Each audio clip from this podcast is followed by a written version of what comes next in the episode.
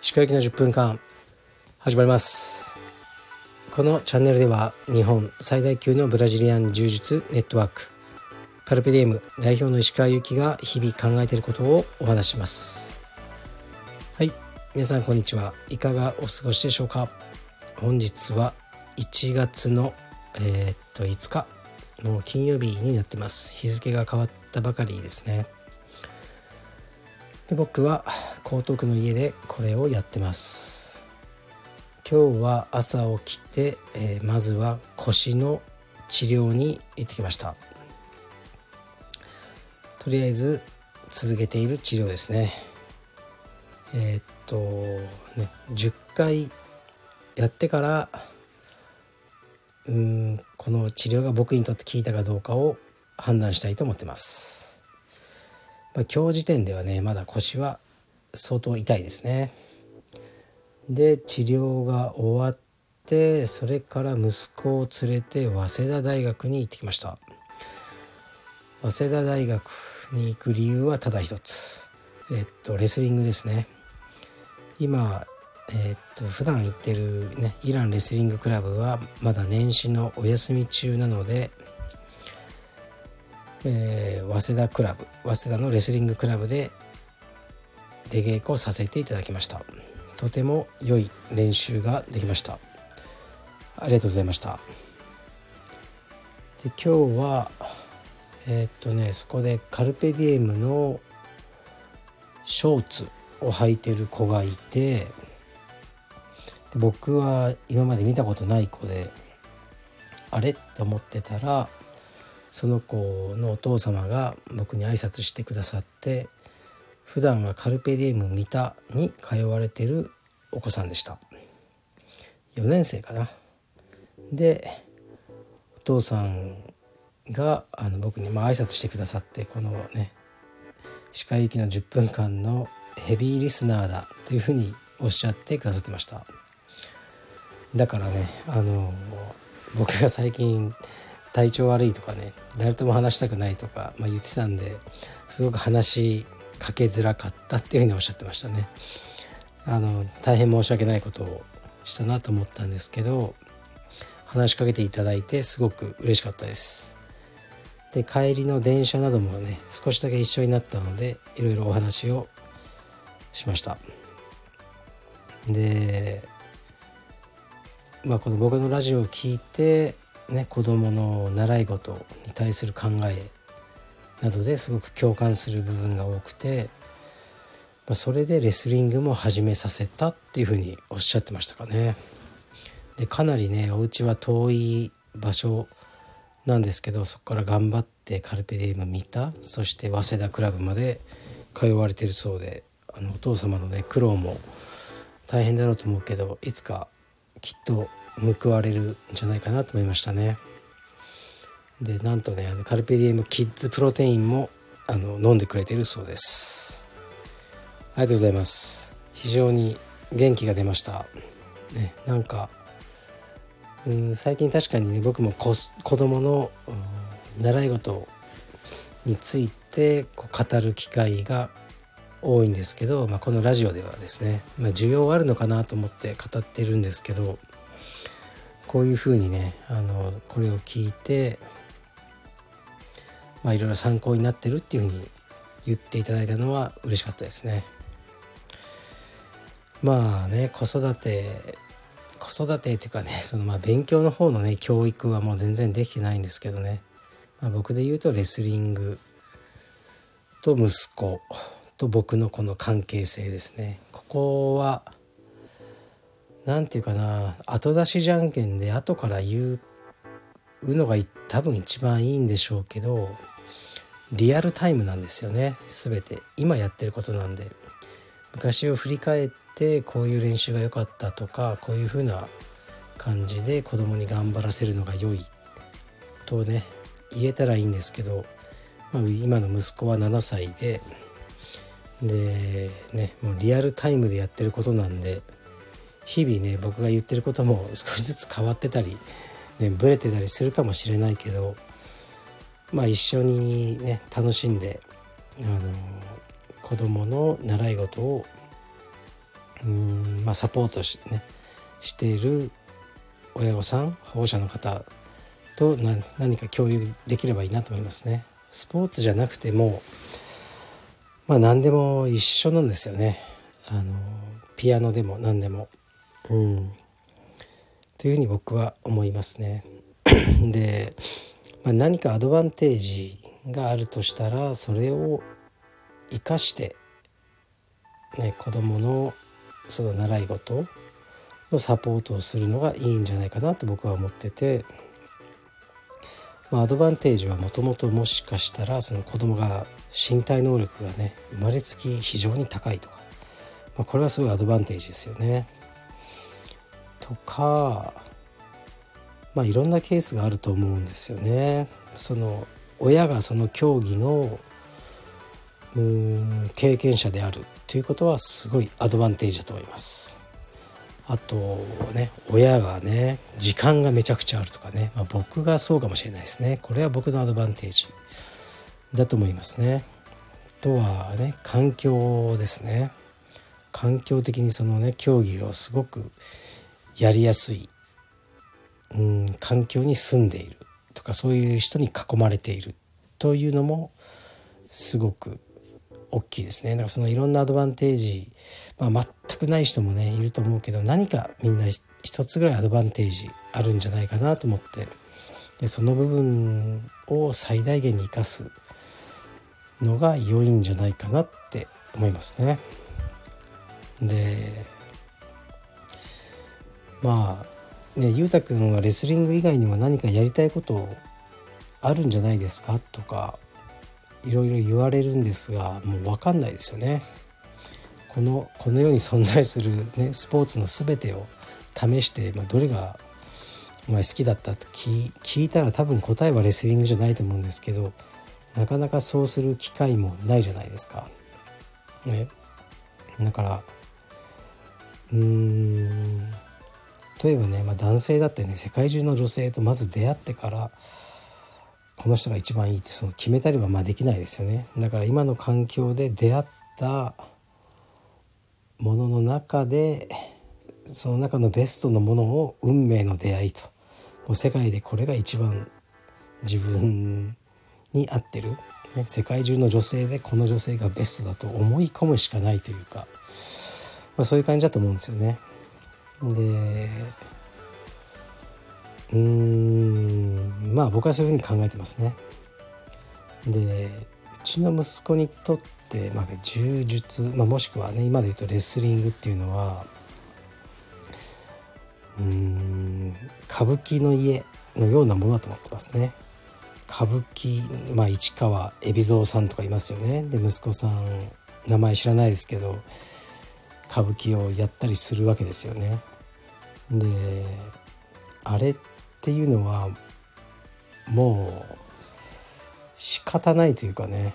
その家に生まれたら歌舞伎をやることがもうまず当たり前でそこにね「あのお前はこう歌舞伎をやりたいのか?」とか、まあ、聞いたかもしれないけどそもそもやりたいとかやりたくないのうーんなんていうか選択肢に入ってないと思うんですね生まれつきずっとお父さんがやってて家ね周りでそういうことをやってて親戚中もみんなやってたら、まあ、やることが当たり前になるという感じだろうし、まあ、逆にね一般のこうサラリーマン家庭に生まれた子供が歌舞伎役者になりたいと思ってもなかなかどういうね道をたどって歌舞伎役者になればいいのかって難しいですよね。ま、だから歌舞伎役者の息子に生まれたら、うんまあ、歌舞伎役者をやっていくのがまあ一番スムーズというか、まあ、効率がいい効率がいいって言葉はあんま良くないなまあ一番いいんじゃなかろうかなって総合的に思うんですよね。まあ、僕も同じようなものでうちの息子もまあ柔術のねうんまあ僕は充実の選手という側面よりも充実をなりわいとしてるっていうところが大きいんですよね。その家庭に生まれたうちの息子はまあ僕の付き合いのある人もね充実家とか格闘家が多くてでねまあ家に家というかね道場が家であるっていうのは大きいですよねいつだって練習できますね青山道場にいる時は青山道場で練習してで今は江東区にいるので明日は深川道場で練習します。で家にも6畳ながらマットスペースがあります。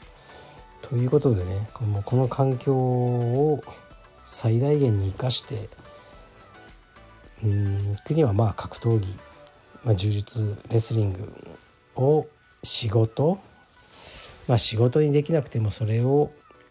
うん、まあ、一生懸命やるのが一番ね自分の息子にとっては良いんじゃないかなと思ってる次第です。はいというわけで、まあ、今日もね息子とレスリングの話をしてしまったんですが少しね需要があるんじゃないかと今日感じたのでお話をしました。もう僕はねうん息子のレスリングのサポートか映画を見るか腰の治療してるか風呂に入ってるかぐらいの生活ですね毎日。で映画ね映画を見てます。昨日は妻夫木聡さん主演の「ある男」というのを見ました。結構好きでしたね、ま、結構好きだけど思ったのは、まあ、良くも悪くも日本映画だなって感じですね。で日本映画だなと思った理由はやっぱり、まあ、アクションとかそういう方面ではなかなかねハリウッドとか韓国映画に勝てないのでまあ街の人のストーリーみたいなねそういうところになっちゃうんですね日本映画が。なんか品質が高いものを作れるっていうジャンルで言うと。でこれもそういう映画でしたね。でまたねあの、まあ、たまに言ってますけどなんだっけ江本江本さんっていますよね俳優さんの。たまに下北沢であの酔っ払って歩いてたりしてましたけど江本なんだっけ今息子さんも俳優さんですよね。江本さんが出てましたね。あのちょっと奇妙な老人の役で。このね江本さんが必ず出てくるんですよね日本映画。日本映画の奇妙なじじいの役ってもう江本さんしかいないんですよね。江本さんか、まあ、リリー・フランキーが出てきますよね。もうちょっとね違う人もいていいんじゃないかなと思いました。まあでもいい映画でした。でもう一本見たんですけどこれはねあの、まあ、何度か見てて好きな映画なんで見返してみたんですけど「V for Vendetta」っていう映画ですね。イギリス映画だと思いますね。前編